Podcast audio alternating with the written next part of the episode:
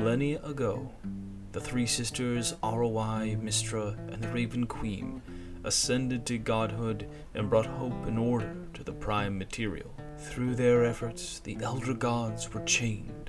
The war of devils and demons would no longer cross into the material. The crushing despair of death confined to the queen's new home, the Shadowfell.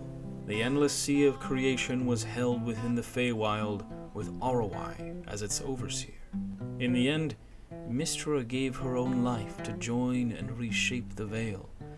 She bound the ley lines that encompass the world and the elemental planes outside them, and in so doing gave the world's magic stability for all.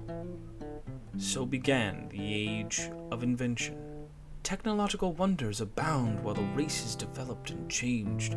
Great sorcerers and wizards shaped new magic, creating the schools and forms we still use today.